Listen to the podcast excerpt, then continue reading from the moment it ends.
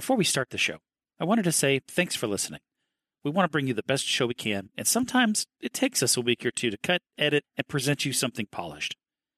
But if you're the kind of person who wants to hear the long version with no frills and wants it as soon as possible, we're now putting our Ready Player 2 episode reviews on Patreon. Pay as much as you think is fair and get access to uncut episodes just hours after we record it. Join our community of Gunters at patreon.com forward slash get to the good part, no spaces. Now, on to the show. This is Aaron from the show. First of all, thank you for listening. Once you finish listening to this episode, do us a solid. Go ahead and give us a rating and write a review of the show. This lets us know that we're doing a good job and helps other people find us. And speaking of other people, if you know someone who might enjoy the show, we would love it if you told them about it. We can be found at gttgp.com. There's tons of stuff on there. You can learn more about us, there's an episode guide, and of course, you can find our social media pages, where we love geeking out with our listeners. Now, let's get to the good part.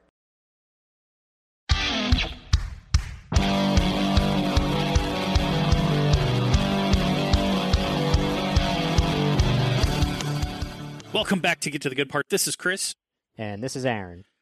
and we've left off in the first chapter, really more like a prologue, where Parzival puts has already put the headset on, already checked the warning button, accepted the risk, and from there, Ready Player 2 pops up. And now we've moved into chapter 0000.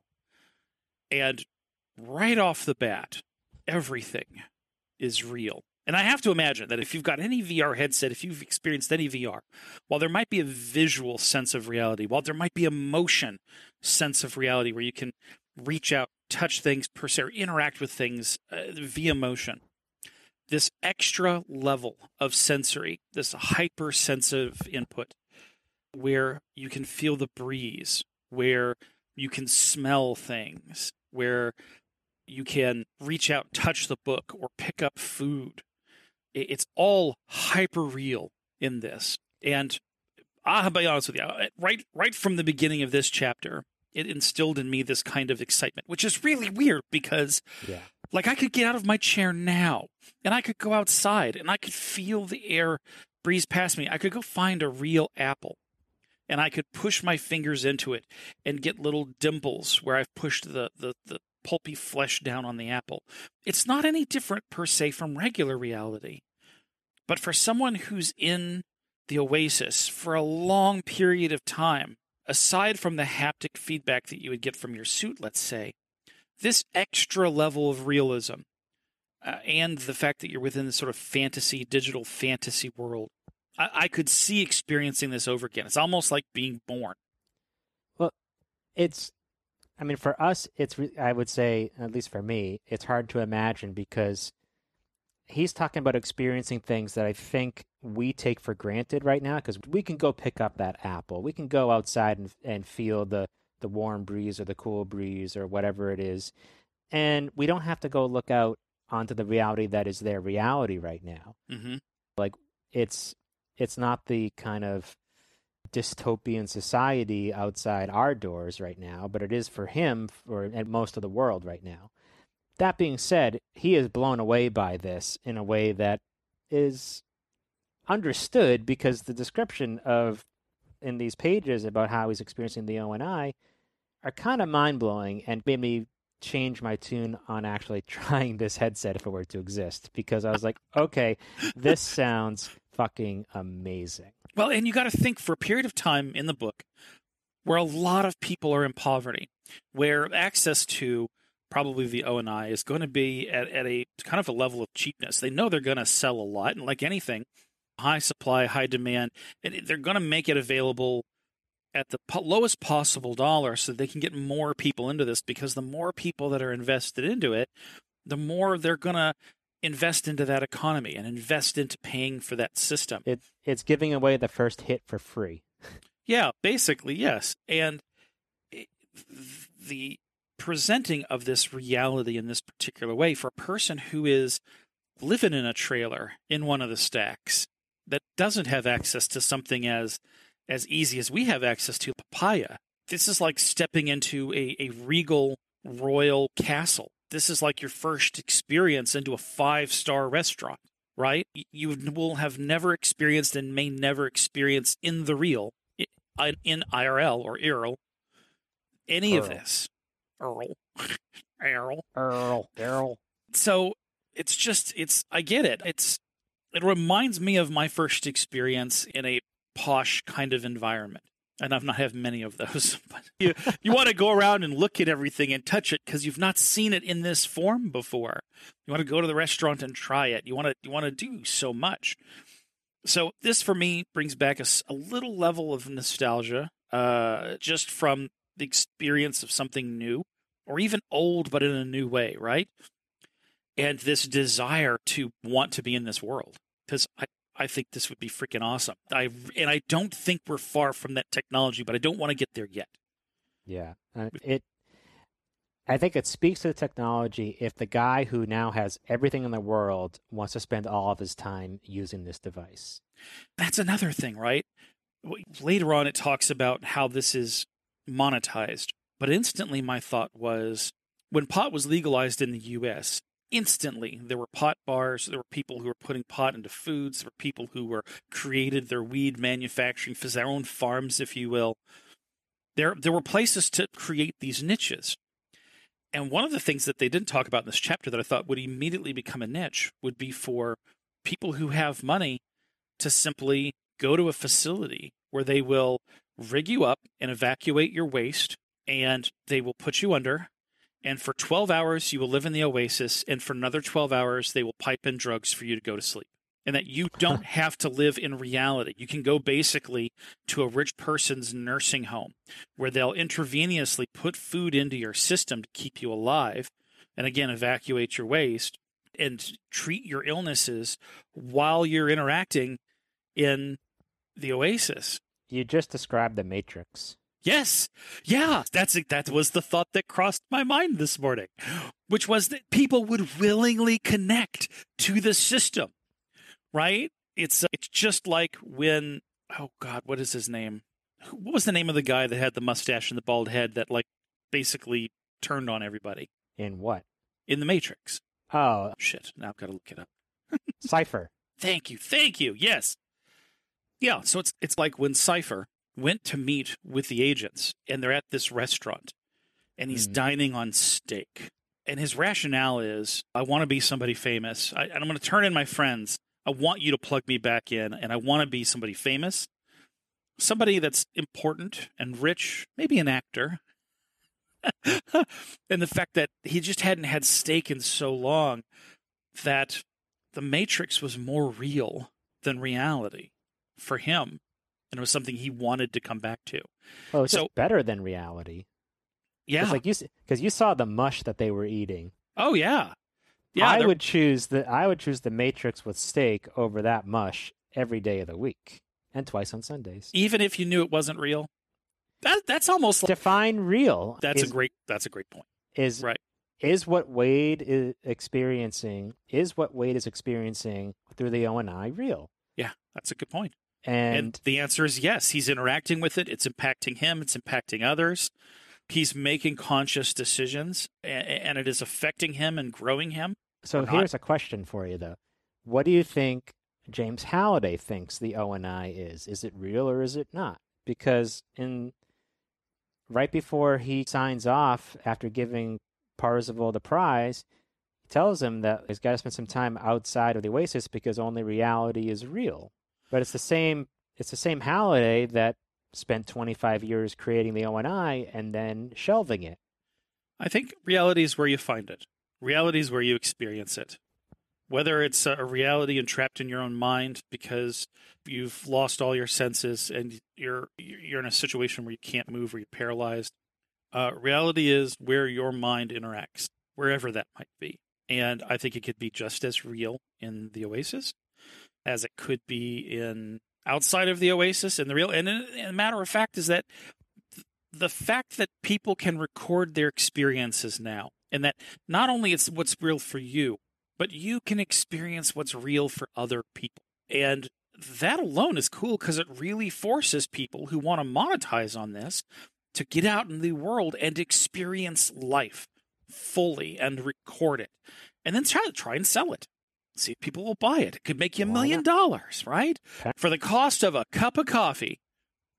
You, yeah, you apparently can iced lattes are a thing. the, uh, evidently. and so- and it's weird because we don't actually get into the price of a cup of iced latte, but the for the cost of a cup of iced latte, I presume five or six bucks, you can purchase anyone's experiences. I like the fact that GSS did put that they take 20% of the profit from anything sold, which is very That's a- close. That's a deep cut. Well, it's less than what Apple was cutting. Apple was requiring 30%. To point here is that there's a means for profiting off of reality, and there's an encouragement to experience reality so that you can share it with others, which is neat because that draws people out of the game and into real life and into experiencing things, which I think is just utterly freaking awesome. But on the same note, if you've got nothing really to share, that means that you're living your life through someone's eyes or you're living your life in a game. And again, maybe that's not a big deal. Maybe that's your reality. For most people in this world, in those in these two books, that is their reality. They've already been living in the game. Right. Right. And this draws them or pulls them in even deeper. Let's talk for a second about eating the apple and the papaya and all that stuff. hmm So I understand that Halliday, I understand that Halliday could have programmed this room to have all these features so that you could experience the ONI, and I.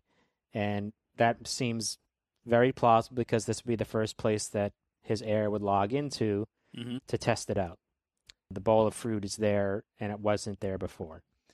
So y these things need to be programmed to actually have that kind of sensory feedback. Clearly, there's going to need to be some significant reprogramming or additional programming to the Oasis so that other worlds can have that level of detail. But they've already covered in the previous book the smell stuff because you can get a smell tower and it can regenerate smells. Right. Uh, so, but taste and texture of the food and the things that he noted in this chapter as not being able to be replicated with the traditional haptic suits and gloves, that has to be added. How do you record an apple? I understand that like you could have somebody like taste it and record it, Yeah, that's where my head was then- going. but then you have to model it. Yeah, yeah, you've got to have a model. These thoughts went through my mind as well. What would it take to model an object in such a way that interaction with it was predictable? If you squeeze it and you leave little pulpy indentations, is that where the squeeze ends or can you squeeze it and it starts to like warp and go out through your fingers like you're, you know, squeezing a jelly ball, right? At what point does it break reality? Because that's where it breaks reality is where the end of re- where the end of accuracy is and where the system has to then compensate for a lack of information about the object. I don't know. Like how would you do that? I might say that you would have a person exploring and trying through a certain set of tests, both tactile and, and also in consuming, and record all of that per object.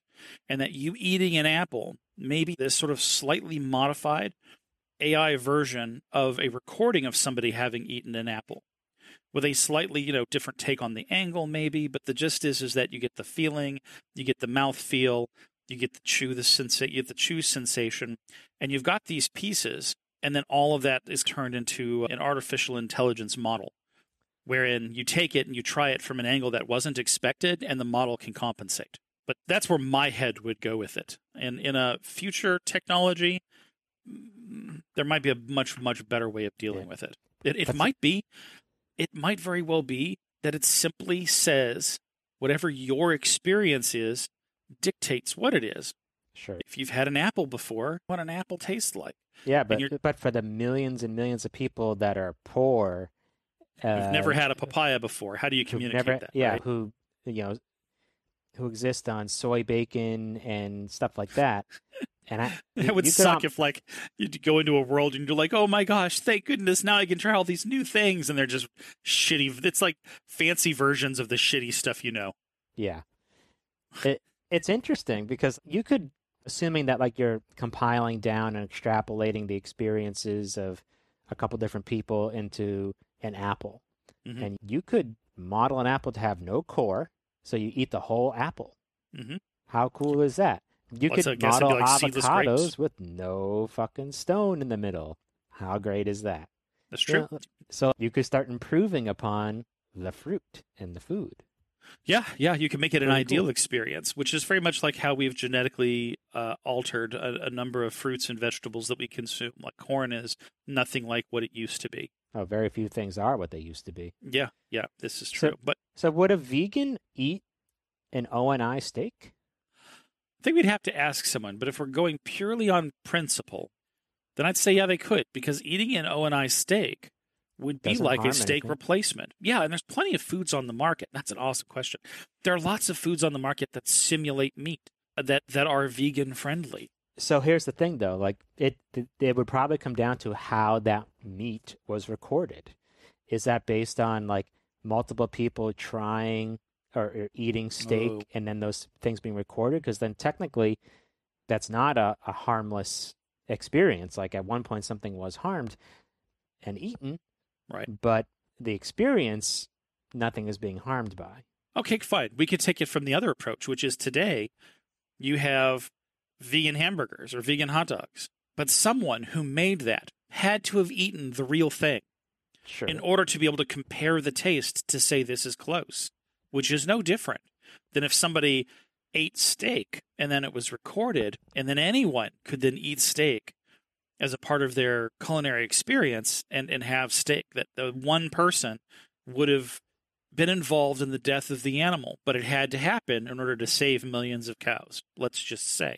So. I don't think the logic is too far off from what happens today. I'm curious what an actual vegan would actually think about that. And then fast forward to when this technology actually exists, would they then try some steak and be like, God damn it, what the fuck was I thinking? This is delicious. or horrible. They might get Or nauseated. horrible. It's for some people they have such just a, a core intrinsic response. Sure. Like there's probably plenty of food that like if I tried to eat, I'd be like, this is not a fun experience. And maybe many people think it's a great one. But anyway, I, th- that was what came to mind about uh, the food stuff was how is this recorded? How is this like replicated to, you know, multiple users without just replaying somebody else's experience? Yeah. and Eh. because there, there's got to be uh, there's something there that I think we don't necessarily have that information, but I feel like it can we could get there. Yeah, I think so. And we've co- we've spent a lot of time on the food part of this because that is a rather interesting point, and it does get down to the detail of the environment of the oasis as it exists with the O and I. But there's a lot of this chapter that actually deals with the level of reality, and maybe it's to emphasize the the, the grandness of this experience. But I gotta wonder if this isn't setting us up to explain something else further along. And I don't want to get into the predictive stuff because uh, I know you've been down that road, and I have not yet read down that road. Uh, I'm but- curious but- your but- predictions 'cause I think that's part of the fun of this is that hmm you know like the you even saying that like the attention to this part of of the experience whether that's a lead in to something down the road like I'm curious what you think that could be. Well, it feels as though because of the level of the reality that there's a lot of attention in this chapter towards it. It feels like uh, if they didn't do something with it, if it wasn't a critical part of the story in some way that otherwise would be questioned without this part of the chapter, that it would turn into the proverbial Che- uh, Chekhov's gun. And that, again, and for those who've maybe not heard about a dozen other episodes where you mentioned this, your Chekhov's gun is the focus on something that seems like it's going to have purpose and ends up not having any purpose whatsoever. Adds nothing to the story. Now, I don't think that's the case here because you really do need to communicate to the audience just how real everything is because people Yeah. are going to want to know. But the fact that they spend a lot of time on this makes me feel like this might be a critical component to explaining something that happens down the road. And then I can't really predict anything more than that. Although I do like the fact that it hits on a lot of the points that we talked about, which was how do we deal with pain? How do we deal with death? And the fact that there is a little bit of pain, like you can shoot yourself and there's like a, a, pinch or tinge or something, but you can bite your tongue and it doesn't hurt. That pain is dialed down considerably. So this is what I thought was hilarious about this part was I wonder if I feel pain. Let me shoot myself with the blaster in the foot. but he starts off the- first.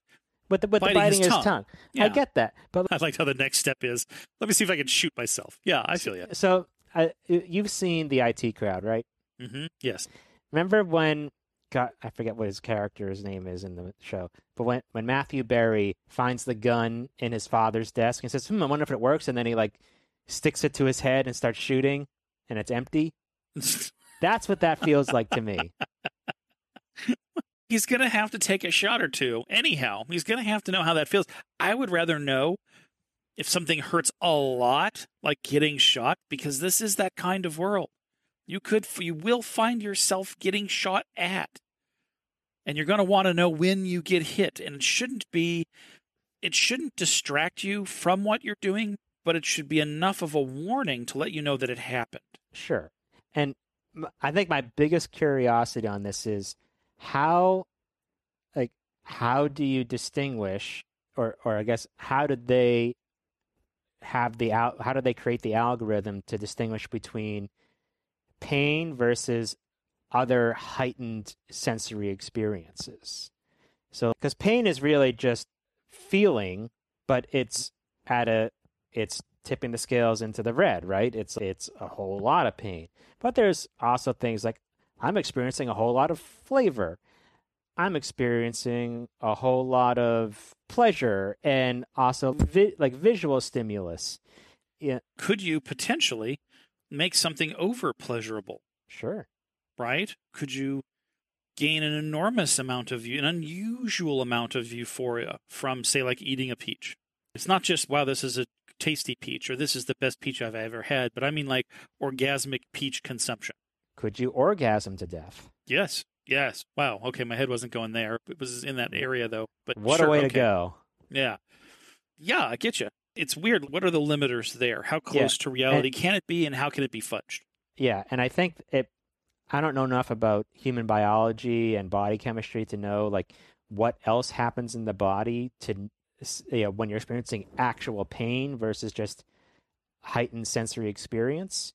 Mhm. So I suspect that there's probably some reaction in your body that is actually correlates to pain that then they know how to say, okay, dial it down a little bit. It's like it's like finding what dosage of Tylenol will kill you, and then bringing it back a little bit and calling it like extra, yeah, like or extra pain relief. Or Well, and that's just it. Is that it, you're not going to get pain is a reflection of damage. It's your body trying to tell you something is wrong, and I don't think like you could overdose on Tylenol because Tylenol would have no effect on you. There isn't a oh I've got a headache in the real life in the real world, but I don't have a headache in the Oasis, or I'm gonna have a headache in the Oasis, so I'll take an Oasis Tylenol and that'll make my Oasis headache go away. No, no, no. There's it's you're not going to receive the same medicinal effects because you're not actually putting the chemicals in your body. It's all simulated. You can feel it going down your throat, but that's feeling. But but S- wouldn't but wouldn't the so like Tylenol, other kind of over the counter drugs, they create chemical reactions in your body. Or No, you're adding chemicals to your you're body adding chemicals, create but, but chemical reactions as a Yeah. result. but aren't you also recording those created chemical reactions? In which case, you wouldn't need the initial stimulus. You're getting the electrical impulses from the ONI to create those chemical reactions. No, you'd be simulating someone else's headache, and then them taking the aspirin to get rid of that headache. You would only be experiencing it through someone else's recording. If you get a headache, you need a, a chemical additive to, to deal with that. Like there there is no simulating that's going to override your headache. I don't think. I hate to you know draw a limitation to the technology, but it's just like food. It's like saying oh, my body needs nutrients, which is a chemical. Therefore, if I go and I eat steak in in the oasis, won't my eating steak satisfy my brain and give my brain the electrical response as if it received nutrients and therefore I'm okay and I will continue to live? And the answer is no. He did say that he felt full, like he had just eaten all the fruit. You can feel full, but that's different than your body actually responding to the chemicals put into your system. Is it? Yeah. If you didn't eat anything, you're going to starve and die. Sure. You're shortcutting the actual systems. You might be very hungry. But all those, but the feelings that we have are all uh, still reactions in our mind too. but it's our body communicating with our mind.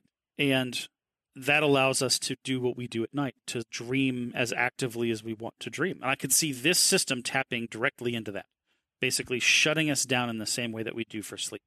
So before we we jump off of the pain talk, he says he experiences hit points of damage. Mhm. Doesn't he have infinity hit points? I don't remember, but he had some indication that he took damage. Just Imagine checking. he could snap his finger and heal himself. I don't know. Yeah, I just thought that was funny because I, I thought um, my memory was, and of course I had just re-listened to the first book to try to get reacquainted enough to really remember these things, and I don't remember what the whole hit points thing was, but I I think you're right, though. I think it was like infinity. So I it's don't think you're infinity wrong. minus ten. But the fact of the matter here is that he took a hit, and that there is a system called their pain prevention protocol that handles this. Uh, I also like the fact that, that in exper- experiencing the ONI files, he doesn't get to control the experience. He's along for the ride. And I thought that was neat. Like he, he, as the surfer, he can't surf, but he's just. If you've ever watched somebody play a video game, your mind might respond differently or want to respond differently than the person who you're watching. And for me, that can make me feel nauseated and it can seem very sort of jerky. But, and that's how it was described in the book here. So I, I can compare it to watching somebody playing a video game, particularly like a first person shooter.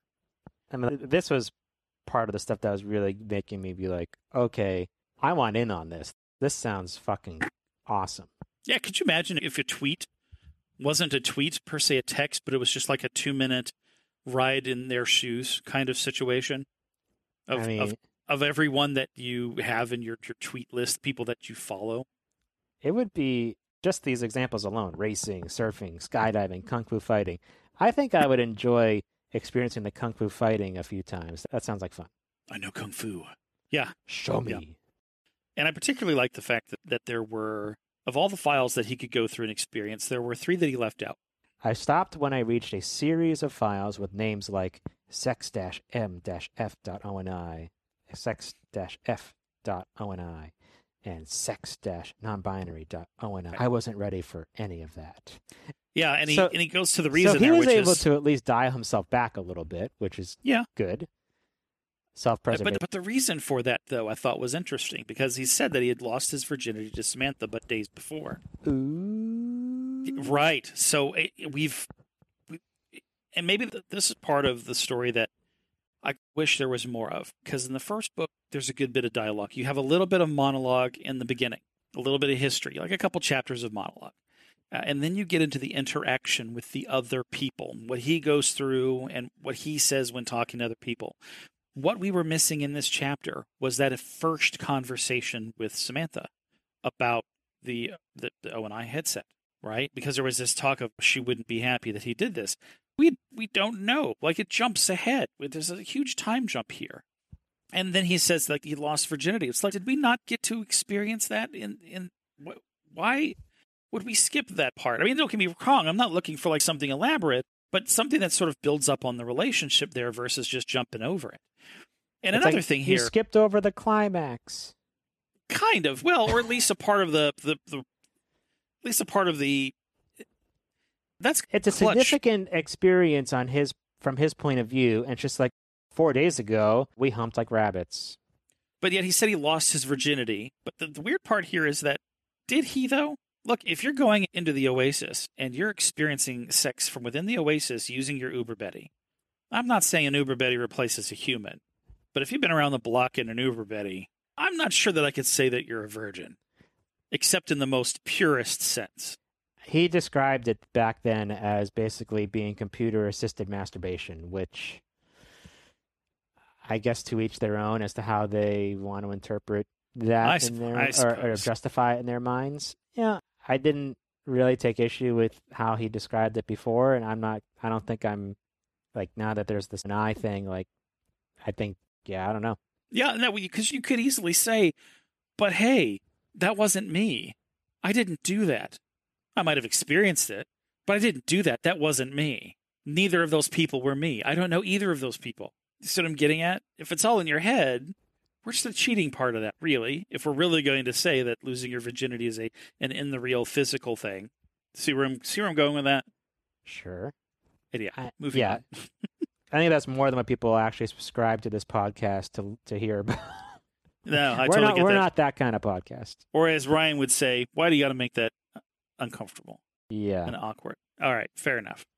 So let's talk about the technology, if you don't mind. Can we Oh, move into that? Please. And we I feel like we've been doing that already, but let's proceed. Sort of. We've touched on it, but there's the real question of how. Like, how do we get in the current day to that state, this sort of desirable state where we get an ONI, when we can get into the Oasis?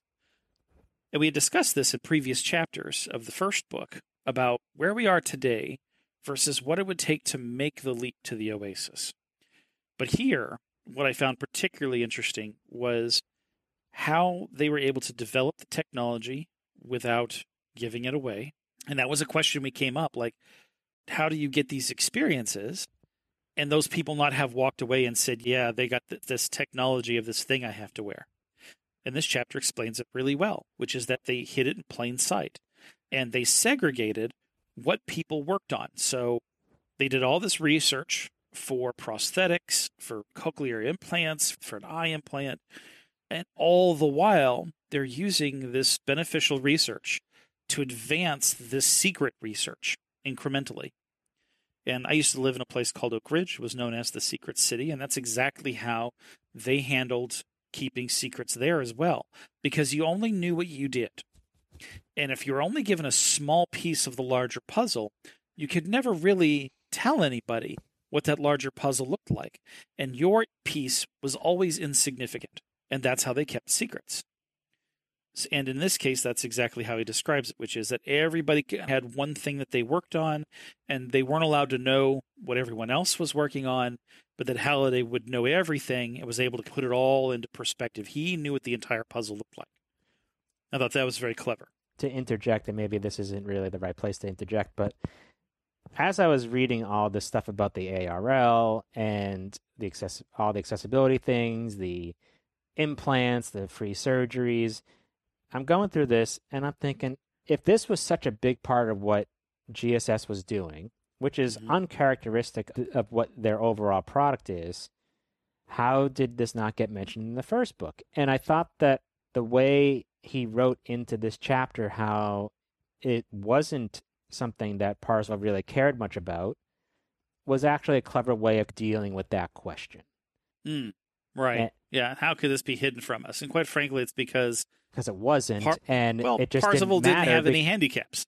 Yeah, so he didn't have to interface with that technology. Yeah, okay. So this was going on, but it didn't matter to me. and only mattered to a very small subset of humanities. So I ignored it. And like I thought that's plausible. That's fair. I it could have been mentioned, but okay, I, I get that. If, if you didn't know you were going to write it, then this was a really good way of saying, you know, it just wouldn't have been important to the character before now. Yeah, it's it's not a retcon. It's like uh, I don't know how you describe it. It's not a retcon, but just more like adding detail onto the story that wasn't necessary before. Yeah, and, and if you don't think about the fact that people need to use the Oasis to make a living, it makes perfect sense. Like we know from our experience working in businesses, every business has to have a ramp for people who are using a wheelchair. This is just this isn't surprising. This isn't unusual, but it isn't something you think about a lot. I and do. thus you could you could I, I guess you do. I do every oh, day. as you're right. As an architect, you have to, don't you? every day. So yeah, I, I get that, and I thought that was clever. But specifically, though, like where are we today? Do you think in getting to this place? It, it's an interesting question because if you think about the timeline in this book, hmm that like per this book, this stuff might be going on right now in the 2020s. Yes. Yeah, I see where you're going. There are like, things like that going on today, anyhow. Yeah. So what I'm saying is like this actually relates back to our current timeline in a because 25 even if you just use 25 years of ONI research, that means that the research started 10 years ago. I guess the point I'm getting at here is there's already technology moving at that direction. So let's take, for example, Elon Musk's Neuralink. So he's got this wireless brain implant that he's experimenting with. It's about the size of a quarter. And what it does is it runs uh, 1,024 thin wires into the cerebral cortex. And it can pick up on things. It can pick up on on movement. It can pick up on input from the brain in regards to certain pleasures or certain activities. And he's really experimenting with that. Initially, it should be available soon. You yourself could have an implant plant put into your head within a matter of a few years, actually, with the research that they're doing now. And you'll be able to listen to music just directly to your brain, to within your head. And a number of other things, too. The ability to record certain activities, the ability to produce feedback through the neural link into the brain, and the fact that the brain is really interesting that it, it, it, adapts. It sees feedback coming in. It wants to take that and, and create the pathways that turn it into something that's logical, that makes sense. There was one implant that allows a a person who is blind to see using sound and see colors using sound. That's cool. Uh, and thus there and it, it literally uses the environment and depth and size and a number of other things to create not audible but color sensations it's uh, I don't remember if he was blind or deaf. Uh, anyways, it's not relevant, but uh, there's tons of stuff like that. There's a Professor Dario Farina with the Department of Biomedical Engineering at the Imperial College of London that has gone from the muscle twitching in the chest for the activation of a full prosthetic arm to now wiring that directly to the nervous system so that you have a finer tune of response so that the full arm can move. You have full range of movement with a basically a, an implanted arm and a hand on the end. And it's just a matter of thinking. It's really just That's... a matter of using your mind to otherwise control your arm and then intercepting those signals and turning it into an actual prosthetic movement.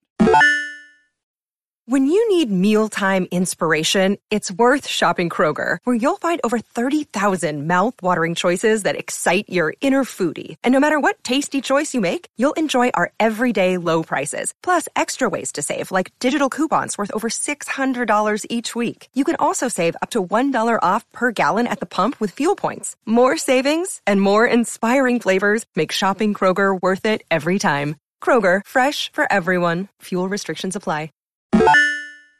I mean, that's pretty wild stuff. The, and that's exactly what this is talking about in the ARL thing. You can get a band for your Apple Watch mm-hmm. that will interpret the motions of your fingers as interactions with your watch.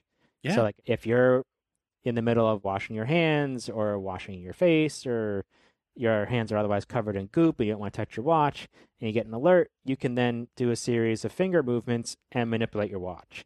Yeah, and that, that's that pretty totally cool. And absolutely, I've thought about getting that, but I don't need a two hundred dollar band for my watch.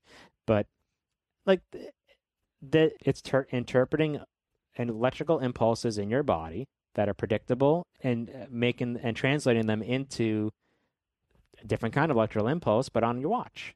Yeah, yeah, and I, particularly like uh, there are lot, lots of little advancements. It's not one company controlling it, and that's one company architecting a sort of control here.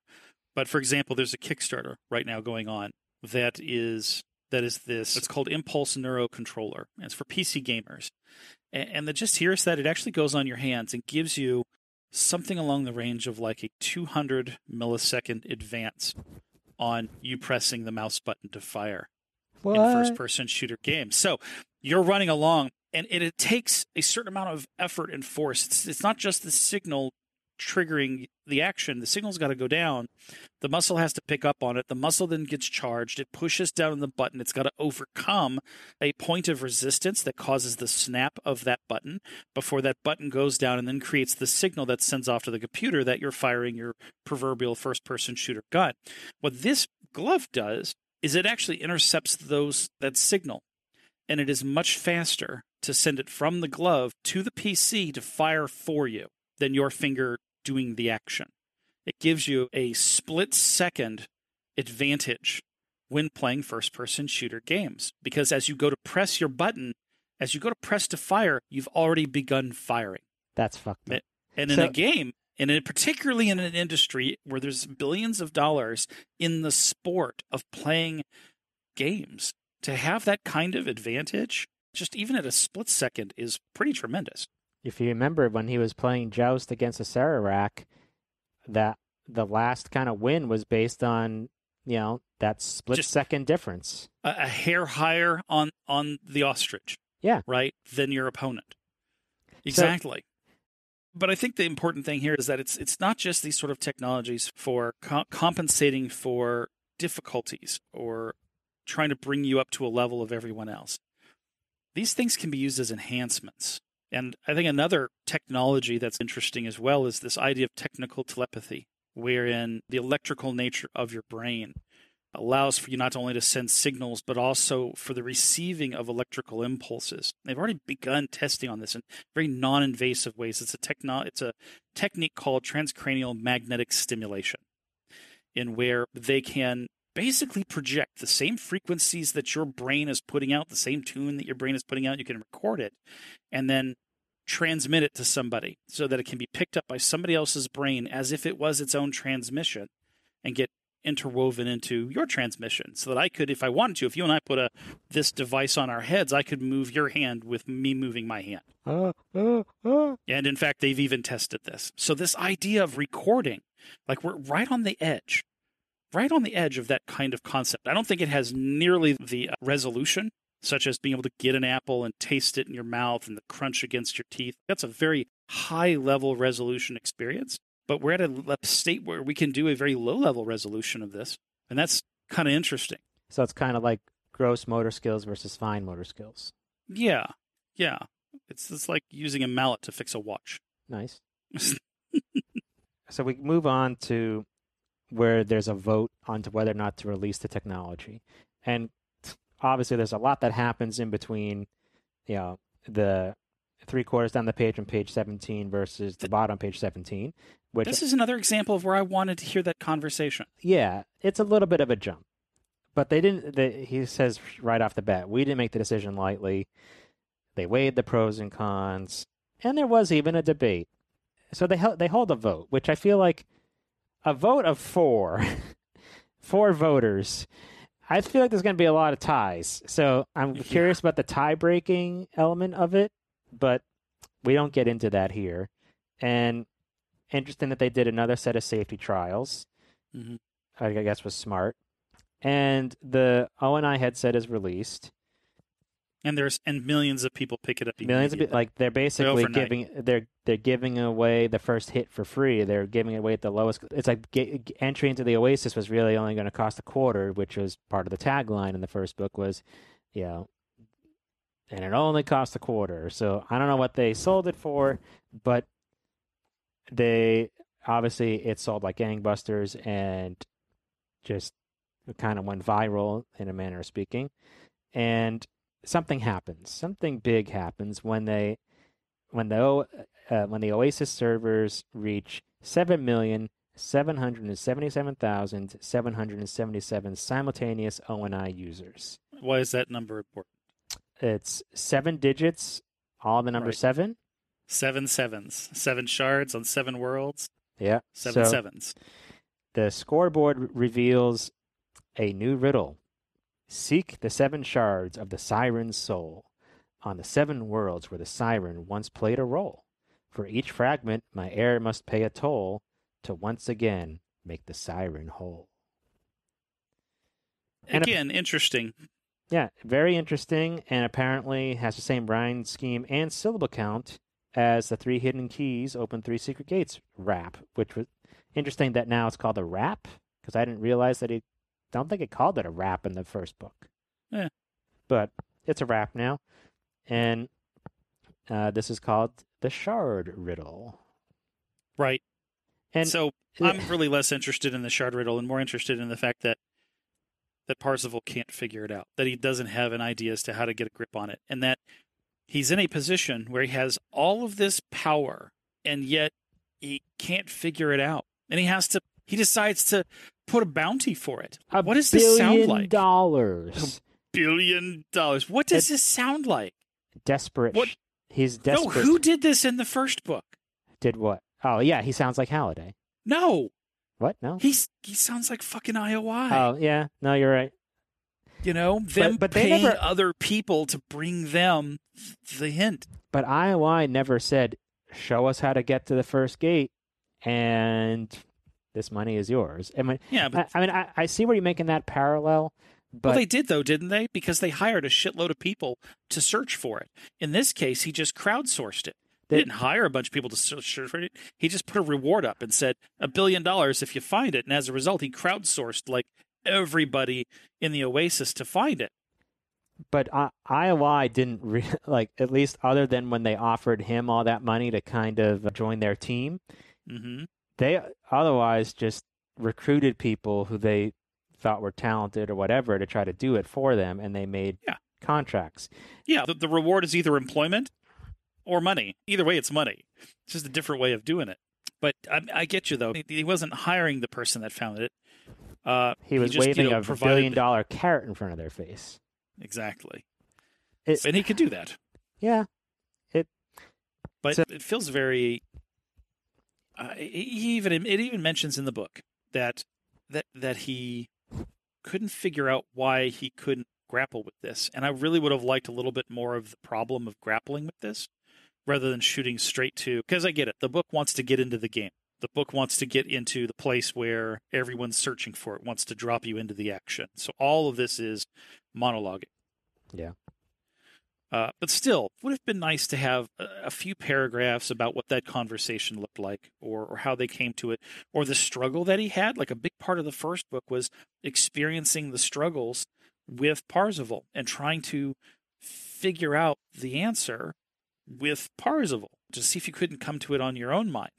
yeah. Well, I I, know. like I know was- that you've always been hung up on the fact that the parts of the book where you were uh, of Ready Player One, where you actually got to experience him trying to solve the problem, were better than the times where you're being told how he solved it. Yeah, that that was the big difference between the movie and the book. I thought. Yeah.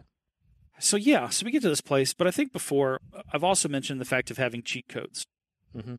and that personally for me when I'm gaming, I I don't find enjoyment in using cheat codes because it takes the challenge and the fun out of the game, and I lose interest in playing if I've got access to cheat codes. If I use cheat codes, that's the reason why when I play Minecraft, I don't play it in creative mode. To me, creative mode is I get why people might like want to do creative mode, but for me, the actual playing of the game, the challenge, is to do it outside of creative mode. Right? You know, the, the threat of dying, the threat of uh, being blown up by a, a creeper or something. Uh, so I wonder if this will hint later in the book as to where his creative block is, and potentially being that his unlimited powers bestowed upon him by the coat of anorak that he wears maybe isn't hindering his creativity in some way. I mean, yeah, because Are you saying yes? no, well, no, I'm well, no, I'm saying like I, like I understand what your, you know, your their thought process there because is this Parzival basically it almost be like forgetting how to drive because you got like a muscle car. Like it, it's got he has all this power but he's like forgetting a little bit about the fundamentals of like and for him the fundamentals were being like an egg hunting gunter you know and maybe he's just it's like his brain has atrophied. He hasn't had to be in in gunting mode. So he's lost his touch reminds me if it's if this isn't like a reference to him writing or to a lot of artists that are one hit wonders wherein they have lightning in a bottle but the pressure of doing it again and also the distraction of power of your life losing some of some of its misery uh, the creative juice the the rub of life that brings forth creativity. It, rub is in friction. Yeah. that doesn't make it sound any better the, the things in life that make life difficult that force us to creatively approach it that when you start to alleviate that that creativity becomes something that's hard to engage with again. You Yeah. know a, a singer whose life is fantastic they have all the money they need and they've got all the love that they need. What's there left to sing about? The new yacht because they most want to of your buy? most say again? The new yacht they want to buy with the just by dropping a new single exactly you know you just sing the i don't have a yacht blues Yeah. I guess you could do that, or you could sing a song bragging about all the shit you do have, and there are a lot of artists that do that. I I don't know. I think it just it sucks the creativity out, and I think that maybe the, I, I'm making the prediction that will be something he struggles with. Sure. No, I buy that.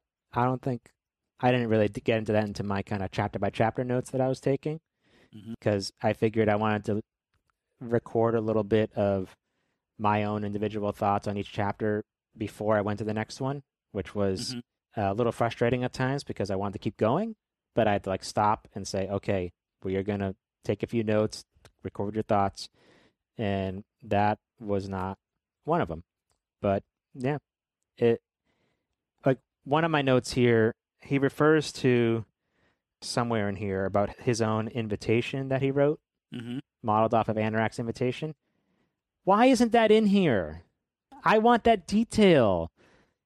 I, I get it. The book is the length that it is. It feels like you could have had like an extra chapter that went into some of these detailed moments rather than monologuing through three years worth of stuff and then dropping us into the contest, which evidently is where the next chapter is going to be. Yeah.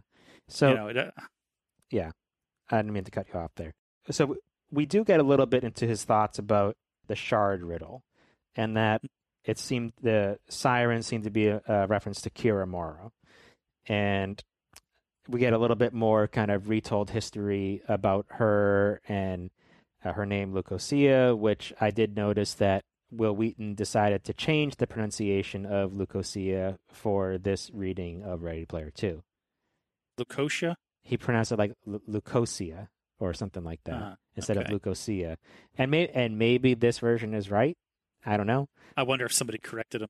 Yeah, and he Yeah. also the first book he would say chapter one, chapter two, chapter three instead of chapter zero zero zero zero.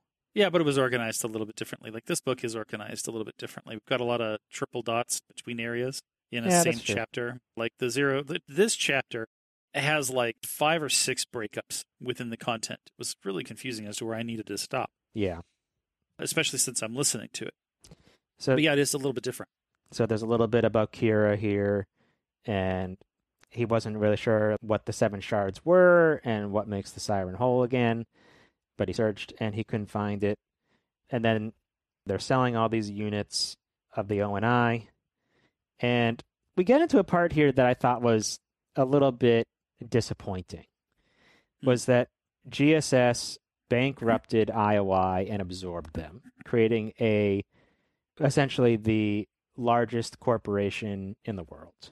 Yes, and the way that he puts it though is this unstoppable mega corporation that has a monopoly on communication and media. And there's nothing about that sentence that is Wholesome. it sounds bad. Uh, there's He's he sounds like he's describing all the bad parts about IOI. yeah, he, yeah, it does. Although he did let all of the IOI indentured servants free from their debts, which I was like, okay, that's cool. You expect that if this was going to happen, that that's the next thing that would happen. And I think we even predicted possibly that. Yeah, we may have. I I, on, I can never remember exactly all the things that we predict because we've made so many, and Yeah. some are bound to be right, and some are bound to not be right. I think this was earlier in the first book that we chatted on this. Yeah.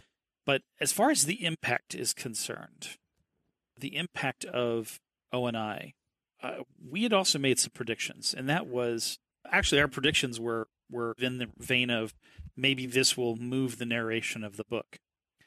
And as it turns out, it doesn't move the narration of the book; they just address it. So originally, when we were talking about this, do you remember when we were chatting about how potentially an experience might be used against you in a court of law? Mm-hmm. Apparently, because we'd also talked about this sort of black market for trading ONI files or selling ONI files. We talked about how this could turn into a really sort of ugly situation. That maybe this would be a key part of the story. Nah, nah. Turns out they've got that covered. They review it with AI to to determine if there's any bad stuff in the files and if there's anything illegal. They forward it on to the police. There we go. Case So- closed. Not going to be a part of the book. so what? And, and part of the workaround to making sure that the ONI files couldn't be used on like bootleg hardware or anything was that you needed the Oasis to use ONI files, which made Yeah. me think about what you were saying before about the, the Oasis being like Halliday's ghost in the machine. Not so much that he was a ghost operating in the Oasis, that the Oasis was him. I just thought it seemed to parallel a little bit with what you were saying about how maybe there's no actual like the Halliday isn't a you know ghost in the machine per se, but he is the machine. it, it shortcuts some of the ideas that we had initially had in the last chapter as far as what could happen and seems to just take that and set that aside this is how we deal with x y and z now we've explained it and now on to the story right you know, much to our chagrin, we're getting a lot of punts forward into the future, and we're we're not getting a lot of detail. But the ONI changes the world, and you've got all this cool stuff like uh, the net, and I, net, and I loved reading these parts about Sims and Rex and the Earl and Ito and Yeah, all these- just new new it- acronyms that's like that kind classic- of pop up. it's like classic Ernest Cline. He just he could just be his own marketing department and create names for things. It's it's interesting because a lot of these acronyms, there's nothing new about these. IRL in real life, that's been around for a while. Rex, RECs, when you go and you push the record button on your tape deck, it says REC. Like that Yeah. was the traditional acronym for the record button on your tape decks. So there's nothing. They're they're all throwbacks to to earlier technology, but they're just being reused uh, in a way that's both familiar and references the same kind of functionality in the now. So one of my notes here, when he's talking about instead of watching a movie, you experience it, it made me think of Mhm. FlickSyncs. So like this is like taking FlickSyncs to a new. It's like FlickSyncs 2.0. Yeah. Which Yeah. sounds pretty fucking cool. Like it was pretty It cool does. originally. Now it's like amazing. Uh, aside from the fact that when he goes and he, he when he goes and, and the shard is found and he's brought to it and what does he do he touches it Caresses that it, kisses it. no it but the gist here is that it this chapter ends with him saying when i touched this when i interfaced with the first shard that's when shit started to get real that's when the world really Mhm. begun to take a turn. And he even mentions that this is an account of what he did and why he did it for future generations, if there are any. Yeah. So that they so that he may be judged. Fairly, based on all the information. So it means a major fuck up is going to happen. I, I get the feeling this is a, a lot of people are really going to have a hard time, or a lot of people are going to die. We know that millions of lives are at stake from the book flap.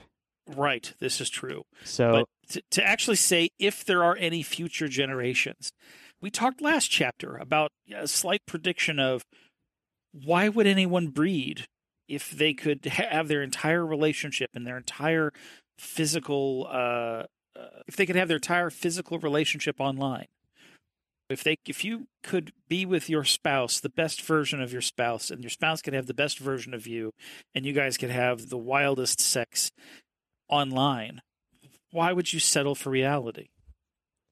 especially when you can have the best fruit and all the, and, And- be be a kung fu master. And more importantly, think of what would happen when you have a kid. Could could you imagine spending 12 hours online, both you and your wife spending 12 hours online and raising a child? First of all, certainly in the first you know few months, there's no such thing as twelve hours straight No, uninterrupted. not at all. I you couldn't do it. Your kid would die. Well, it doesn't matter because you probably wouldn't have sex with your your significant other otherwise, aside from him in the Oasis, because that's where you can do like the wildest and craziest shit without any repercussions. That's where the again the best versions of both of you Well, exist. I mean, I mean, you, you you touch upon an interesting subject because could you like there's certainly no testing involved where somebody who is with child using the ONI headset. So if you're shutting off the the impulses that are experiencing what's going on in your body other than what's in your brain, like that's the kind of stuff that you get warnings on devices that use electrical impulses. They say if you are pregnant or may be pregnant, don't use this thing. Yeah. I I have a smart scale. One of the ones that like tests your you know, tells you like like all kinds of data, whatever. But like it uses like electrical whatever to give you back some extra information about body composition and things like that. it's running electrical impulses to to see what the resistance is, Yeah. So and it makes some assumptions. Yeah. And it says in its literature, if you are pregnant or may be pregnant, please don't use our device. What about like a heart replacement device? Did it have anything about that? If you're using, Oh a, yeah, I think it also said like you have a pacemaker, you should you shouldn't use this thing. So like yeah, any device like that, it, you're not supposed to like they most part of the reason why I think they tell you don't to, not to use it is because nobody's going to test it to see if it's going to have any adverse Im- impacts on the fetus, but also because it might. Yeah. And Yeah. so if to your point about is it going to be a population drop because people they're too busy in the oasis to to screw around. But then it's like, Well, they're busy in the oasis screwing around. yeah. So uh, it's just interesting conversation there. Yeah, it's a it's it, if uh, and it opens up like a huge range of possibilities. This is a million. There's there's many fish in the sea. The fact of the matter is there are only many fish in the pond that you currently exist in. That's a matter of fact. Like you're not to really start up a serious relationship with somebody on the other side of the world. Some might try, but you're to get the longest, the best mileage in that if you two are together, if two people come together. But the ability to find people to have truly have a million fish in the sea, right? The options become opened up in the oasis because, as it's said, when two thirds of the planet are on the oasis at any given time, you have this huge range of finding a prospective partner. And it doesn't matter where they are in the world because if your relationship is 12 hours online and then 12 hours asleep, that's just like having them in your life. You know, the downside there being is the breeding and pregnancy part but you can breed online. Like you can simulate sex online. So what comes out of that isn't a child. So it means there's going to be a lot of people finding their perfect person anywhere in the world and stop breeding, no longer producing children, which means in a short number of generations, humanity would just die off, you know, unless something totally stopped the oasis yeah. altogether. Or, you know, if you already are in a, if you're married, and maybe even have a kid already, like you're uh, you're a young family, what like when would you stop using this, you know, admittedly addictive hardware to stop and actually enjoy the physical world? Yeah, or to raise your kids or make them better people. Yeah. whatever you got to do. If it's that addictive, it's I have to equate it, imagine, to, to taking like an addictive drug where that becomes more important than the kid you're raising uh, and that turns into sort of an abusive situation. Yeah, that's that's a big issue. So I, I take from the end of this chapter, future generations, if there are any, as the beginning of an omen, and him basically saying that this book is an explanation for why things went bad to defend himself, which means, oh shit, something has to go really bad.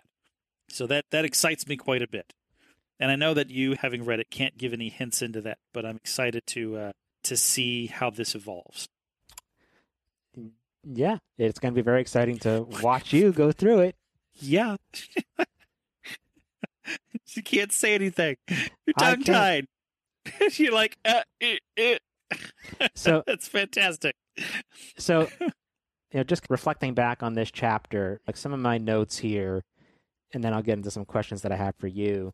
It, it's clear to it was clear to me reading this chapter that Wade just seems really out of his depth, or out of his what we knew of him to be at the end of the first book. He was essentially a t- the, the top gunter, and now it's he's recruiting people to basically say crowdsourcing to you know get all these yeah to find the first shard, and he just seems it, it's clear that he's just not the same Wade that we knew in the first book. He's not.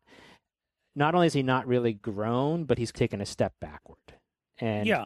you know, it's like a rags to riches th- uh, story where their identity is so deeply rooted in the fact that they're they're they're not wealthy, they are poor, and like their survival mechanisms that that they've become accustomed to and make them who they are aren't necessary anymore and he turns into something completely different in a very short period of time.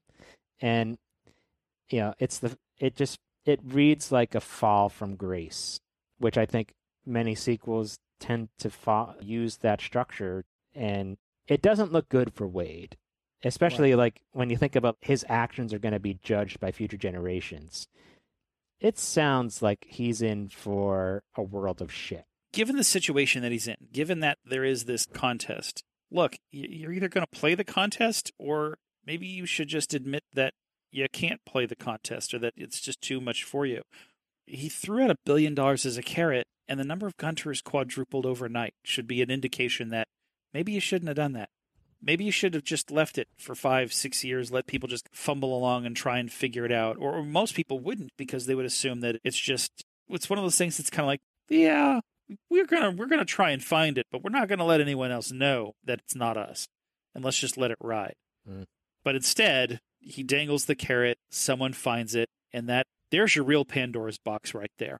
That somebody found it and that he paid for it and got it. And I, I have to imagine that this book, in the first one, it's how much like Halliday can you think in regards to what he likes. But in the second book, liking what Halliday likes isn't enough. You have to be driven to make the things that Halliday made, to live the life that he made, to understand where why he got to where he did. And that's not the first book doesn't cover that. And I kind of wonder, like you said, he's out of his depth now, having to take charge of this company and also having to again interact with his friends and the people that are adoring him in such a way that he's going to have to become his own Halliday to really push through. Uh, and I'm curious to see how he does that. And overnight, like he's bequeathed the company overnight, whereas not that James Halliday went to business school. They had the they had the start of the company in the garage. You think over a course of time, running a rinky-dinky company that grew, you pick up a few things. Oh, sure. Parzival doesn't, or Wade doesn't know shit about running a business. Yeah, but we jump ahead three years. Yeah. I feel like it jumped over some things that I really wanted to hear conversations about. Yeah. It did read a little bit like we need to fast forward and get all this information in here really quickly. And Answer all these questions, cover everyone, get to the part where we're going to get there. I, I, felt like they were jumping to get to good. They were doing a get to the good part. Yeah. It was almost like Ernest Cline was trying to make sure that he didn't fall into the trap of the sequel and just not have certain things answered. He was trying to answer a lot of questions in this chapter. Right. And probably a lot of questions that may sound like retcons if he included it later. Exactly. So I think he was trying to like unretcon or de How did that not kill him? Oh, it has a, a, a pain reduction protocol. Yeah. Oh, right. Okay. That's how he didn't die. why wasn't this mentioned in the first book? It seems like a pretty big thing for GSS to have been working on. Oh, but he it didn't matter to Parzival therefore we didn't hear about it. It's okay. Yes. But, and, I guess it's good that they got all that shit out of the way to begin with. Well, yeah, because otherwise we'd be asking that question right now. It's like, why didn't we hear about this in the first book? That question mm-hmm. has been answered. Yep. Yep. That's true. All right. Have we have we exhausted this? Have we wrung it dry? Have we have we pulled blood from the stone? I think so. Unless you have any formal predictions to make, then no. I think I've I've made a few predictions. I think we're going to deal with we're going to deal with some growth. I'm hoping that some interaction with the team is there with Artemis and H. I, I want to see more of that. That's the part of the book that I really enjoyed was the relationships between the people and the problem solving. So I'm glad that we've moved into the beginning of the new game, and I'm hoping that we're going to get to the parts that I really enjoy about this author. I think you will enjoy it, and that's all I'm going to awesome. say about that. All right, let's wrap it up. Sure. Thanks for listening, guys. This is Chris. And this is Aaron. We will catch you in the next chapter of Ready Player 2. Thank you for listening.